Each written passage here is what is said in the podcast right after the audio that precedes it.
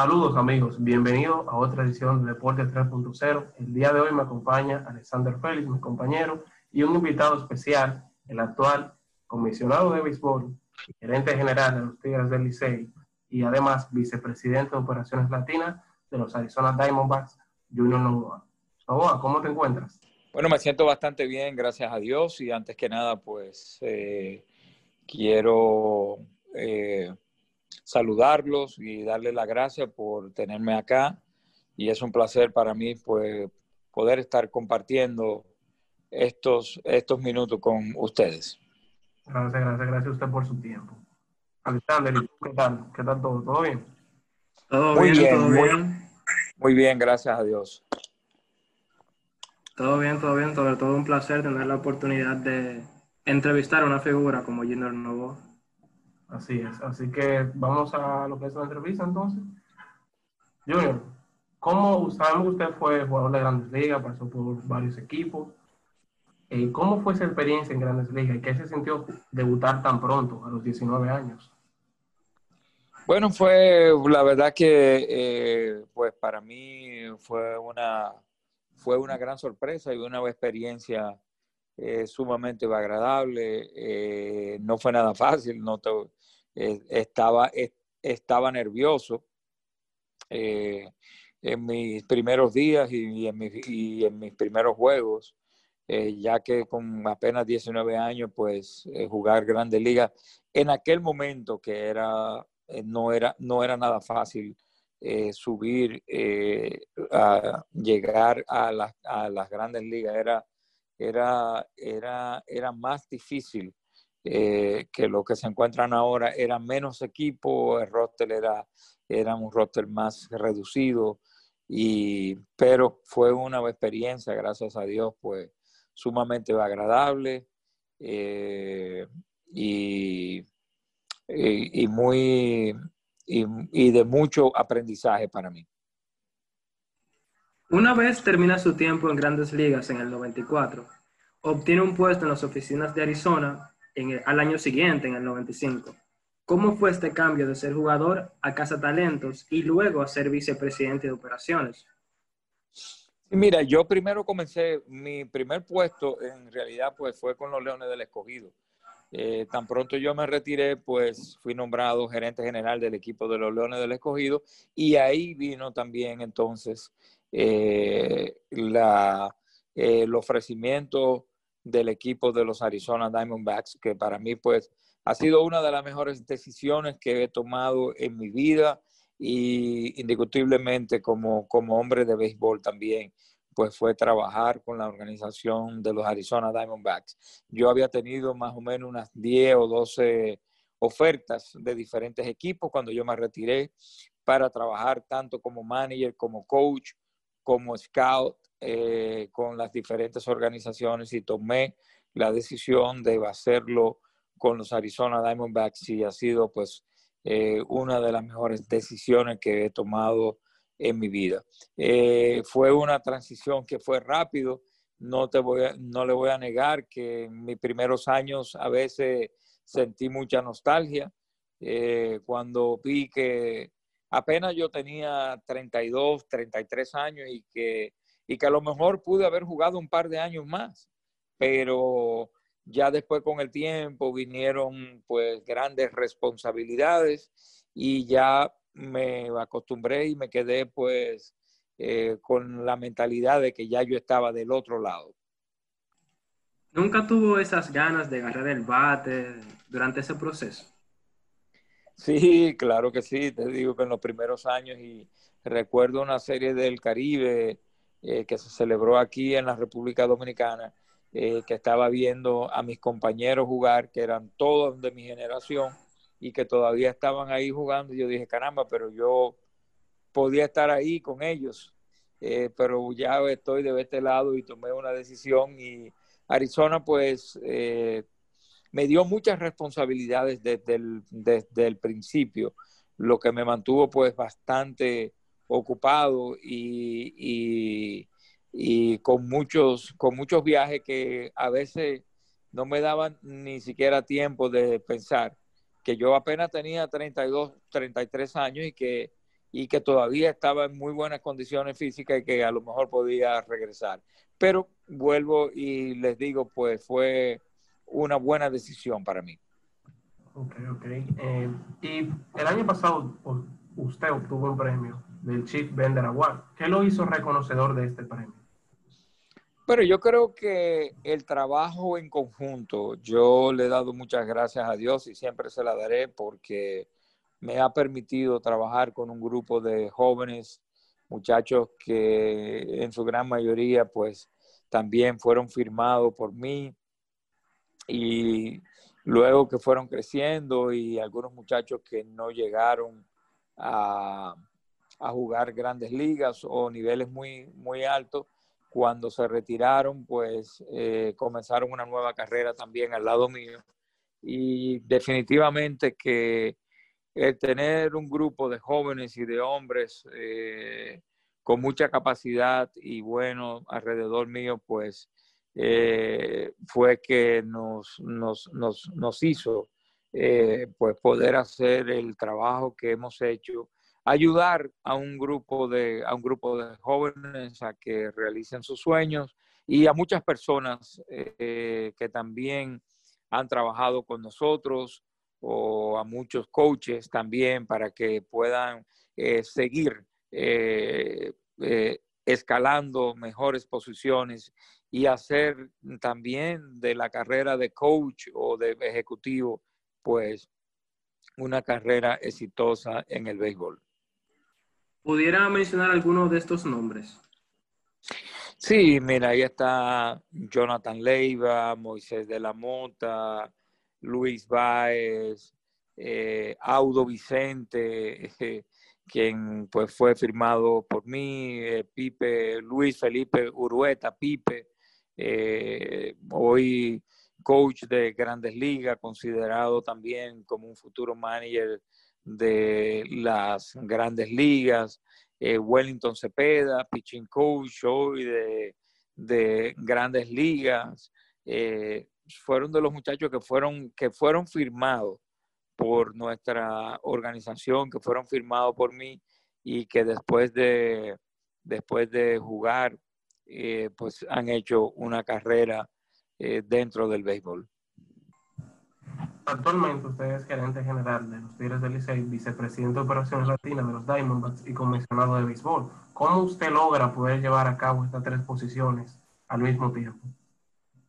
Bueno, mira, no es nada fácil, pero eh, algo bueno es que eh, por lo menos con la organización de los Diamondbacks yo eh, ya no estoy pues viajando tanto como estaba anteriormente, que estaba a cargo pues de todas las operaciones, tanto de la firma como del desarrollo de los jugadores y entonces estoy más de manera de supervisor y, y, eso pues es, me lleva un poquito más suave.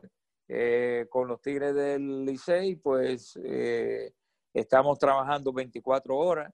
Eh, ya también, gracias a Dios y gracias a la tecnología, pues uno no tiene que estar en un lugar solamente para poder ejercer una cierta, cierta posición, sino que, lo, que con los teléfonos celulares y, y, vuelvo y te digo, con las nuevas tecnologías, pues se puede hacer. Y con el trabajo de comisionado, pues un trabajo que más que nada, más que nada, el trabajo de comisionado, pues lo que me hace es eh, llenarme de satisfacción cada vez que uno pues, puede ayudar en diferentes situaciones, en proyectos que nosotros tenemos, en muchísimas cosas que queremos hacer para trabajar con los niños, con los jóvenes aspirantes a peloteros profesionales, con los jugadores de béisbol profesionales, con la liga, eh, con todo lo que tenga que ver con el béisbol y su educación también y la preparación para que estos jóvenes no solamente vayan a ser peloteros, sino que sean buenos ciudadanos y que se puedan preparar para después que terminen su carrera como jugadores de béisbol. En una, ocasión, en una ocasión dijo que planeaba dejar de ser gerente general luego de esta temporada. ¿Sigue en pie esta decisión y por qué la toma? Sí, bueno, porque creo que, es demasiado. Yo tengo una familia, tengo unos hijos eh, que quiero dedicarle tiempo, tengo unos nietos que que adoro estar con ellos y que, y que, quiero, y que quiero verlo crecer. Eh, tú sabes, en esta, en esta carrera de béisbol muchas veces tus hijos y tu familia pues crecen y tú no tienes tiempo de, de compartir tanto con ellos. Y entonces eh, yo creo que, eh, que es tiempo de que yo pues pueda dedicarle más, más tiempo y pasar más tiempo con mi familia. Pues sí, ¿y qué tanto ha cambiado el béisbol desde que usted era jugador hasta ahora? Muchísimo, muchísimo. Hoy en día el béisbol es, ah, hay mucha tecnología, es una nueva ola, como decimos, eh, pues eh, ha avanzado mucho en, en cuanto eh, a la preparación de los jugadores, a, a toda la las informaciones que se te dan hoy en día, la misma preparación física de los jugadores, pues hay mucho más facilidades, los estadios son mucho mejor. Eh, el béisbol ha cambiado, ha cambiado para bien. Eh, a veces hay cosas que uno no la comparte. Quisiera ver siempre que se mantenga esa tradición con el béisbol, pero tenemos que ir con la nueva ola, hay que montarse en ella porque si no se queda uno detrás. Pero el béisbol, ustedes mismos pueden verlo, pues es un juego que la tecnología eh, es, es gran parte de este juego ahora. Y hablando de béisbol, ¿cuál fue su momento más difícil como gerente general de los Tigres del Licey? Mira, gracias a Dios, eh, gracias a Dios yo Llegué a los Tigres de Licey hace cinco años. El equipo ha ido a cuatro playoffs finales en esos cinco años.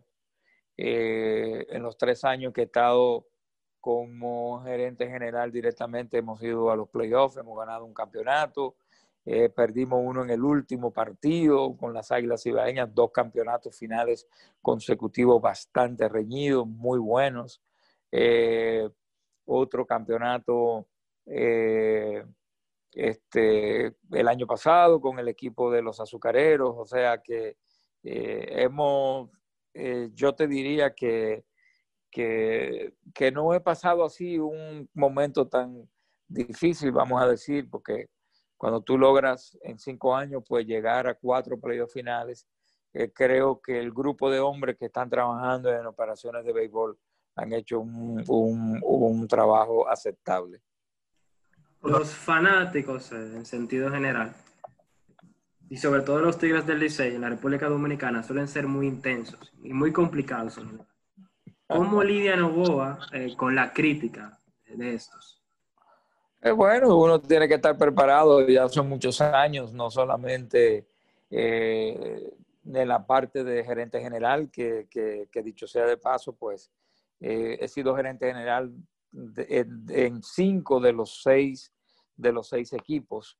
Eh, ya más o menos pues tengo cierto conocimiento, eh, cada día aprendo más, cada día veo cosas nuevas, estoy siempre presto para, para poder aprender, para escuchar a la gente. Y eh, los fanáticos aquí hay una sola cosa, el fanático es ganar, ganar y ganar para que esté contento. Después, si tú no quedaste campeón, eh, el fanático no, no, no, no se siente bien. Así es que uno se prepara y tiene que estar preparado para lo de la crítica. Ahora bien, ¿qué es lo que uno tiene que hacer? Bueno, saber y tratar de dar el 100% que, que, tú puedas, que tú puedas darlo, eh, trabajando fuerte, eh, dedicando todo el tiempo que tú puedes y que tú te lleves esa satisfacción. Ya después de ahí, pues eh, Dios tiene el control y que uno pues sepa que traté de hacer lo mejor que se pudo hacer. Hay cosas que tú puedes hacerlo, que tú tratas de hacer lo mejor, que uno trata de poner el mejor equipo en el papel y entregarle al dirigente y a los coaches ese equipo que está ahí. Ahora hay cosas que nosotros no podemos hacer. No podemos batear, no podemos aparar, no podemos correr por los demás que están, eh, por los muchachos que están en el terreno de juego. Lo más que podemos hacer es darle todo el apoyo, estar detrás de ellos y tratar de ayudarlo para que esos muchachos pues puedan dar lo mejor de ellos y que puedan hacer el mejor trabajo. Y de las cinco fanaticadas que usted ha, tenido la oportunidad de tratar como gerente general, ¿usted diría que la de los Tigres Licey es la más exigente? bueno, ah, sí, sí, claro, de los cinco que he sido gerente general, así es. Eh, porque es una fanaticada que está acostumbrada a ganar. Y cuando tú acostumbras a una fanaticada a ganar, pues es a ganar. Eh, no, es no es otra cosa que uno va ni a preparar ni va a competir, es a ganar. Pero yo creo que todos los fanáticos son exigentes, pero obviamente la fanaticada del Licey, la fanaticada de las Águilas, la fanaticada de los Leones del Escogido, pues son fanáticos. Y, y lo bueno es que el fanático dominicano en sentido general, porque es un fanático que conoce del juego de béisbol. Y, y ellos saben, eh, y, y, no es el típico fanático que va a los estadios a disfrutar. No, esto van a disfrutar, pero esto van a ver a su equipo ganar. Ok. Para el 2020 se esperaba que la organización de Arizona eh, hiciera una academia en la República Dominicana para el desarrollo y educación del jugador. ¿En qué situación se encuentra esto, teniendo en cuenta la situación que hay actual con la pandemia?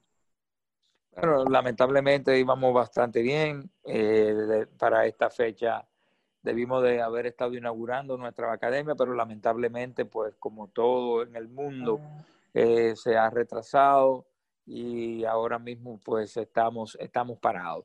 Ahora mismo se está viviendo una situación muy difícil a nivel económico también de todos los equipos. Eh, hubieron grandes pérdidas eh, para todos los equipos de grandes ligas con esto de la pandemia y esperamos que ya para el año que viene pues las cosas estén fluyendo mucho mejor. ¿Usted tiene algún recuerdo que siempre tiene presente la Liga Dominicana y de la Grande Liga? un momento en su carrera que usted diga, ese momento me marcó. Mira, en la Liga Dominicana yo he tenido mis mejores, mis, mejores recuerdos. Eh, obviamente, mis años con los Leones del Escogido, pero mis principios con el equipo de los Caimanes del Sur, novato del año, campeón bate, esos, esos primeros, de manera especial, esos primeros dos años con el equipo de los Caimanes, pues fueron años muy especiales.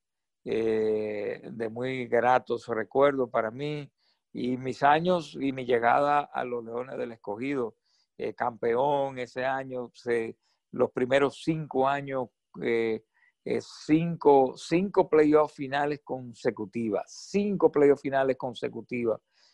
no creo que haya ningún equipo en el béisbol local que haya ido a cinco playoffs finales consecutivas y que ganara cuatro campeonatos. Definitivamente que esos años con los Leones del Escogido son especiales, son inolvidables y son años que siempre estarán ahí presentes. Eh, por ejemplo, esa barrida que, que, que, tuvimos en ese playoff final en contra de los Tigres del Licey, que en aquel momento había una rivalidad bastante grande, pero no solamente porque fue en contra de los Tigres, sino al equipo eh, que tenía el equipo, eh, el, la, los Tigres del Licey, que eh, tenían un picheo excepcional, tenían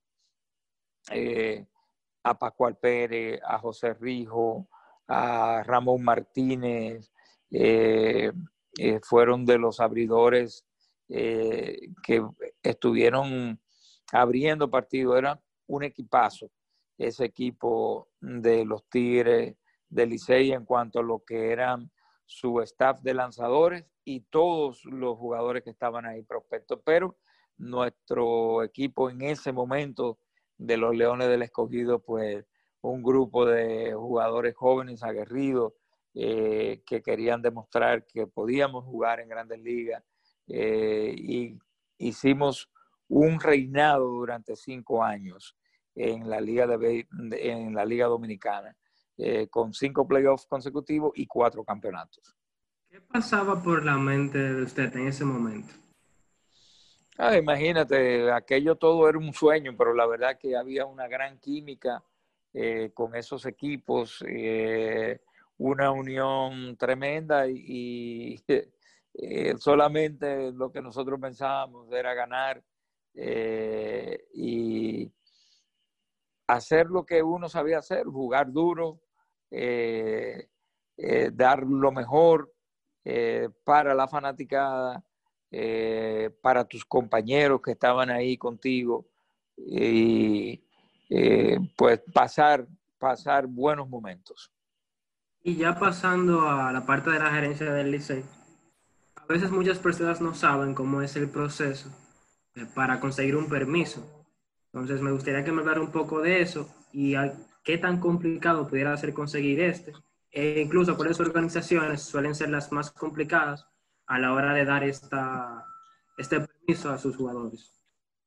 Mira, ya todas las organizaciones están iguales, porque las organizaciones ya en su gran mayoría pues no creen mucho en el béisbol, eh, en el béisbol eh, de invierno, como era en años anteriores. En años anteriores nosotros pues veíamos eh, cómo la mayoría de las organizaciones eh, creían en, el béisbol de invierno para preparar a sus mejores prospectos. Pagaban para que sus mejores prospectos vinieran a jugar en el invierno. Hoy en día pagan para que no jueguen. Eh, y tienen a sus mejores prospectos pues con todo el cuidado para que, para que estos muchachos a veces ni participen en, el invierno. Eh, yo no creo que, yo no, no voy a mencionar ninguna organización específicamente. Yo creo que ya cuando ellos eh, llegan a un consenso y, van a dar y van a dar permiso, pues ya no, no, mm, no se hace para nada, para nada difícil, siempre y cuando ya digan que te van a dar el permiso de que tú puedas eh, traer o que tú puedas tener dentro de los rosters que tú tienes a nivel local de los jugadores nativos que dejen jugar a estos jóvenes. Por ejemplo, este es un año especial eh, donde yo creo que los fanáticos dominicanos pues tendrán la oportunidad de ver a muchos jóvenes prospectos que en años anteriores no le daban permiso de jugar y que, y que, y que en, en este año pues eh, las organizaciones, como es un año especial y los muchachos no han jugado, pues le darán la oportunidad de jugar en el invierno. Y hablando de jóvenes prospectos y grandes, Ronnie Mauricio es el prospecto número uno de los Mets esta temporada y pertenece a los Tigres del Licey. ¿Hay alguna posibilidad de que este gran prospecto pueda jugar? Sí, sí, hay posibilidades y eh, ya conversamos con él, conversamos con su organización. Obviamente el equipo eh, este año tiene, tiene una gran... Eh, tiene un gran talento, tiene una cantidad de talento y de manera especial en esa posición no va a ser fácil para él, pues que pueda recibir mucha oportunidad y más que estamos también ante una temporada sumamente corta, una temporada muy corta y nosotros tenemos jugadores con, experiencia. Por ejemplo, en el infield prácticamente eh, todos los jugadores que, van a estar con el equipo pues eh, tienen experiencia de grandes ligas, como es por ejemplo el caso de Sergio Alcántara, de Marco Hernández, de Eri Mejía, de Anderson Tejada, de Dawel Lugo, de Erika Ibar, eh, por mencionarte, ¿verdad?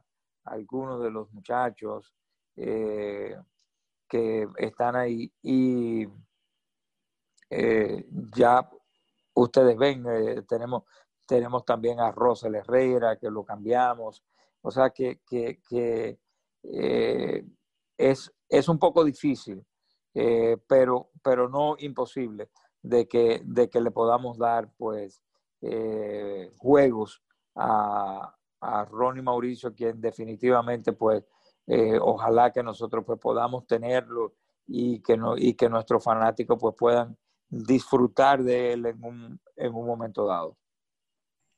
Y hablando ahora de los, de los lanzadores, que también todavía tiene, está en categoría de prospecto, en la lista de los Yankees de Nueva York, David García, que está de hecho el número 65 de todas las grandes ligas, que estuvo realizando su debut este año. El pasado martes estuvo publicando una historia en Instagram como una especie de indirecta a los Tigres del Licey. Debe jugar este año, que se ha conversado con los Yankees. Bueno, ahí estamos. Eh, si, si, su organización permite que él pues venga y que lance, nosotros estamos abiertos. Nosotros eh, y él y él está ahí ya, o sea que eh, al igual que Albert Albert Abreu, que es un, quien es un tremendo prospecto de él, de la organización de los Yankees. El mismo Luis Hill, un brazo formidable que tiene ese muchacho. Eh, este, este va a ser un año especial. Eh, lástima que sea una temporada tan corta, que, que no podamos nosotros tener eh, más partidos para darle entrada a una cantidad de, de brazos jóvenes que lo van a dejar lanzar este año. Pero por el momento todavía no se tiene el permiso de David García. Sí, creo que, que, hasta ahora pues no tenemos nada que impida que él pueda lanzar. O sea que por lo menos por el momento David podría estar lanzando esta temporada con los Tigres del Liceo. Claro que sí. Y también hay otro caso de un, de un gran pitcher perteneciente a los Tigres del Licey que debutó, que debutó esta temporada, como es Cristian Javier. ¿Hay alguna posibilidad también de que él pueda debutar? Nosotros, como te digo, estamos abiertos.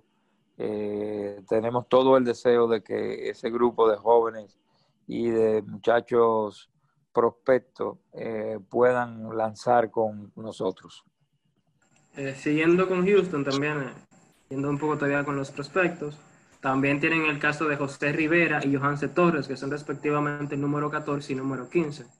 ¿Se ha establecido algún tipo de conversación con ellos y si también tendrán la posibilidad de, ver acción este año? Así es, así es, están ahí. Eh, algunos de ellos han ido a la liga instruccional eh, y tan pronto termine, pues nos han dicho que se van a, eh, se van a presentar a, a los entrenamientos. Ya en, en su gran mayoría están con nosotros. ¿Podría mencionar algunos de estos nombres de los que se podrían integrar que ahora mismo están en la liga instruccional? Mira, yo, lo que yo te puedo mencionar, muchos de los muchachos, de los prospectos, como Giancarlo Mejía, Elvis Luciano, Luis Gil, que están ahí, Angel de los Santos, Albert Abreu.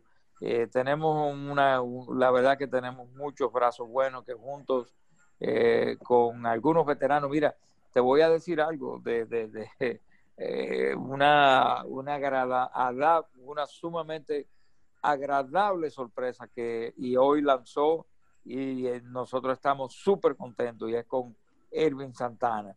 Erwin Santana ahora mismo en el, en el día de hoy lanzó 92 a 95 millas, se ha recuperado de su brazo eh, y nosotros estamos pues sumamente contentos con lo que, con lo que hemos visto hoy eh, estamos, estamos muy contentos con, con César Valdés, que está ahí desde el mismo, desde el mismo primer día.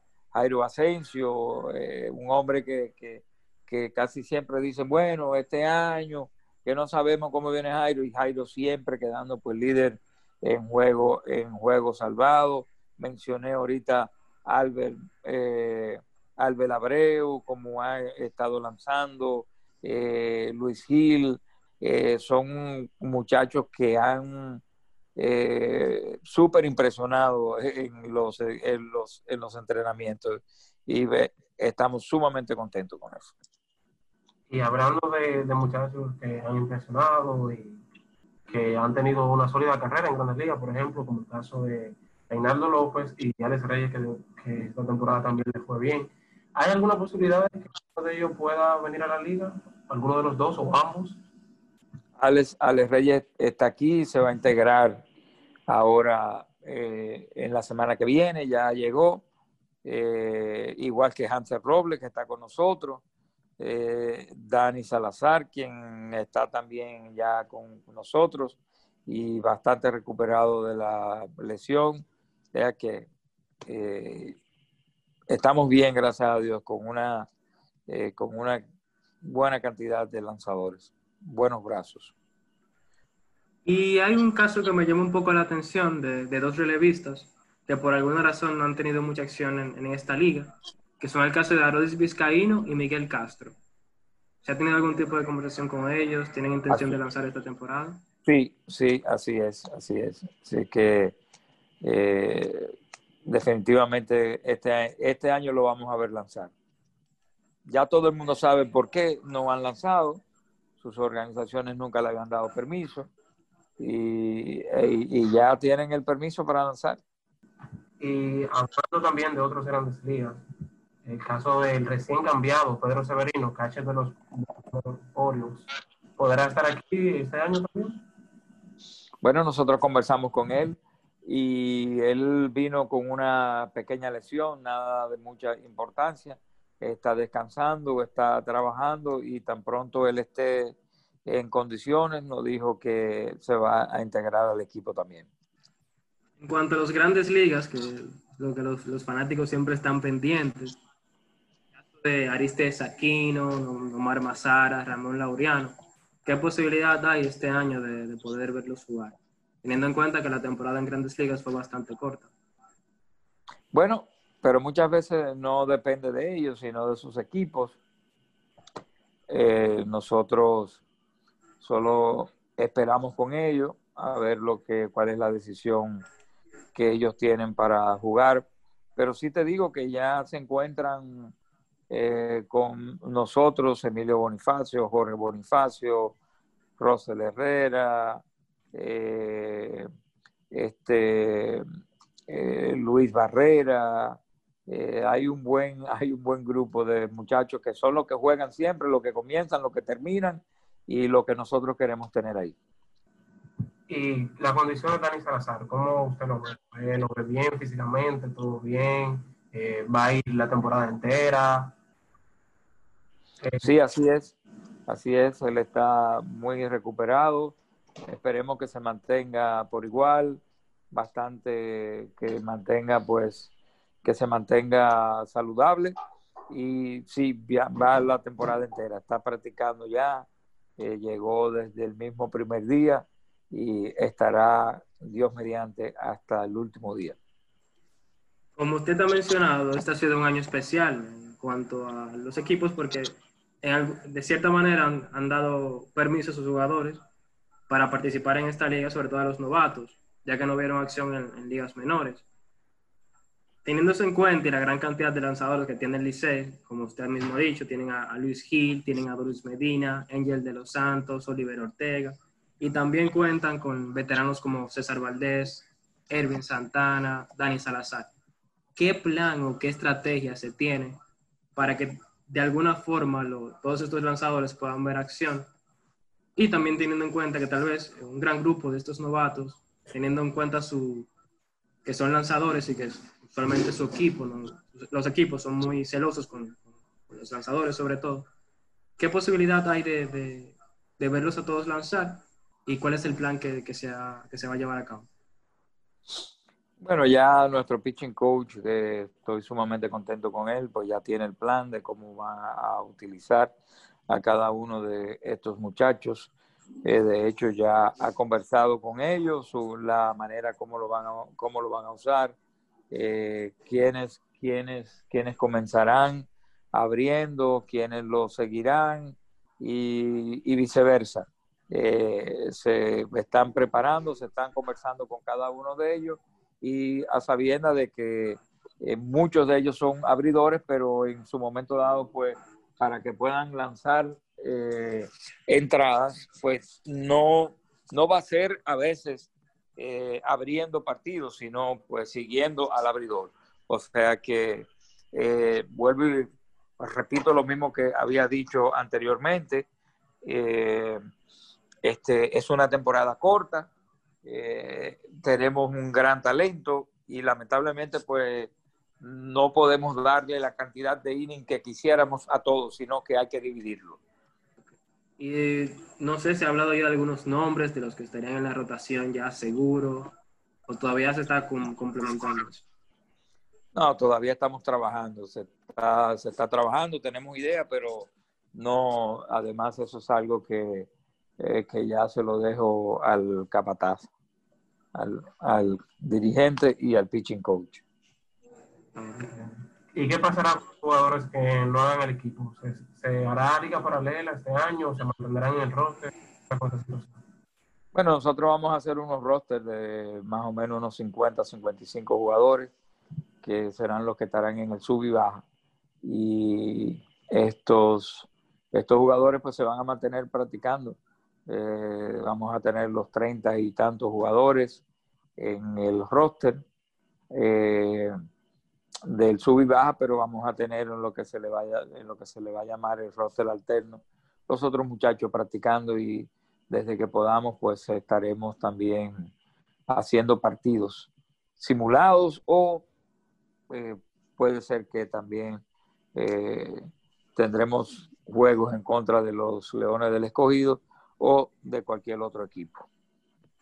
Dentro de todos esos jugadores, ¿cuáles son los que más han llamado la atención? yo creo que yo creo que casi todos los, los muchachos que nosotros tenemos ahí, Jeremy Mercedes está en muy buenas condiciones físicas, Michael de la Cruz se ve bastante bien, Wellington Castillo está integrado al equipo, ha trabajado muy fuerte eh, para recuperación de, de su lesión.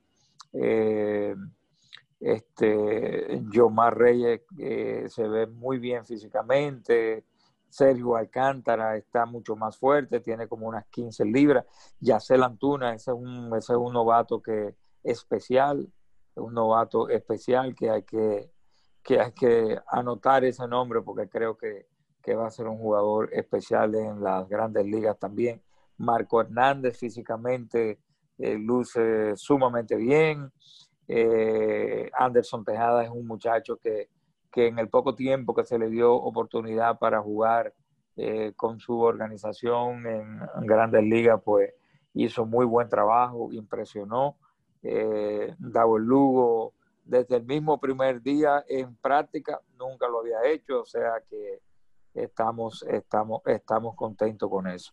Eh, Emilio por igual, Emilio pues es como, es como el vino que, mientras más años pasan pues se pone, se, pone mejor, Jorge Bonifacio integrado ya, Rosel Herrera también, eh, eh, son muchachos que, uno se siente sumamente bien y de que están de que están practicando y de que están luciendo bien. Hay un jugador para mí especial también que, yo sé que, eh, que puede pues sobresalir y, y, ayudar bastante a nuestro equipo que es eh, eh, Luis Barrera. O sea que estamos impresionados con prácticamente todos ellos. unos han venido con, con, con unos físicos impresionantes, con, muy buena, con muy buena preparación y estamos contentos con ese grupo.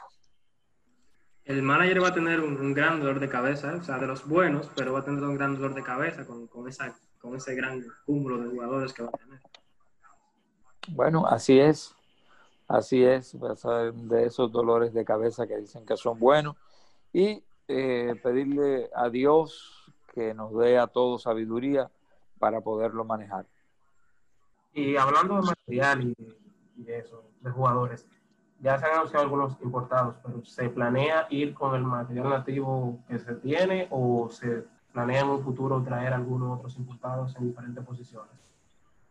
Mira, hasta ahora mismo nosotros hemos sido claros, hemos conversado eh, este, que nosotros queremos irnos con nuestro material nativo eh, que sea el mayor grupo de jugadores que tengamos eh, este año dentro de nuestro roster. Hasta ahora solamente tenemos seis jugadores importados que vamos a traer y el resto pues son eh, nuestros jugadores latinos con los cuales nosotros estamos, eh, estamos confiados en que van a hacer un buen trabajo.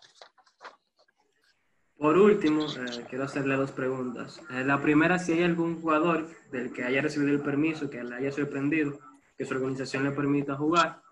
Y segundo, si aparte de Juan Soto, que ya se dijo que no va a poder ver acción, si hay otro caso en el que hay un jugador que se le haya negado el permiso. No, Juan ha sido el único jugador que su organización pues eh, ha mandado una comunicación eh, eh, diciendo que no quieren que, él, que él participe. Y después, viendo la cantidad de jugadores prospectos, no me sorprende, no me sorprende porque esto es un año especial, este es un año donde las organizaciones saben y quieren que los jugadores jueguen, porque muchos de ellos no han participado, muchos jugadores de liga menores no han tomado un turno, no han lanzado una entrada, y entonces pues a mí no me sorprende que le den permiso a, los mejores a los mejores prospectos. Incluso el caso, por ejemplo, de, de William Ames y de Diego Castillo, que jugaron Serie Mundial, tampoco han recibido una negativa de Tampa. ¿Hay posibilidades de que ellos vengan? No, no, no, yo creo que ya eso sería ponerse uno a estar soñando y hablar y hablar cosas. Y no, no, no, tenemos que ser realistas. Si nosotros, si ellos vienen, wow, gloria a Dios. Pero el estar dando, dándole, hablando de que esos jugadores se podrán integrar, de que van a estar, eso, eso ya vendiendo sueños.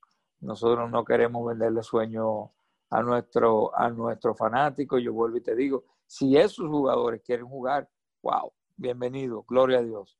Pero eh, si no, los jugadores que te mencionamos, con esos son los jugadores que nosotros estamos, estamos contando para ganar. Pues nada, pues aquí llega la entrevista. Primero muchísimas gracias, Junior, por su tiempo, por respondernos nuestra pregunta, por compartir con nosotros. Es un placer tenerlo aquí. Gracias, gracias a ustedes, un honor y gracias por su paciencia y espero pues compartir nuevamente con ustedes. Muchas gracias. Entonces, nada, este fue el episodio de Punto 3.0, acompañado el día de hoy de Alexander Félix y Bruno Novoa. Nada, hasta la próxima, cuídense. Muchísimas gracias.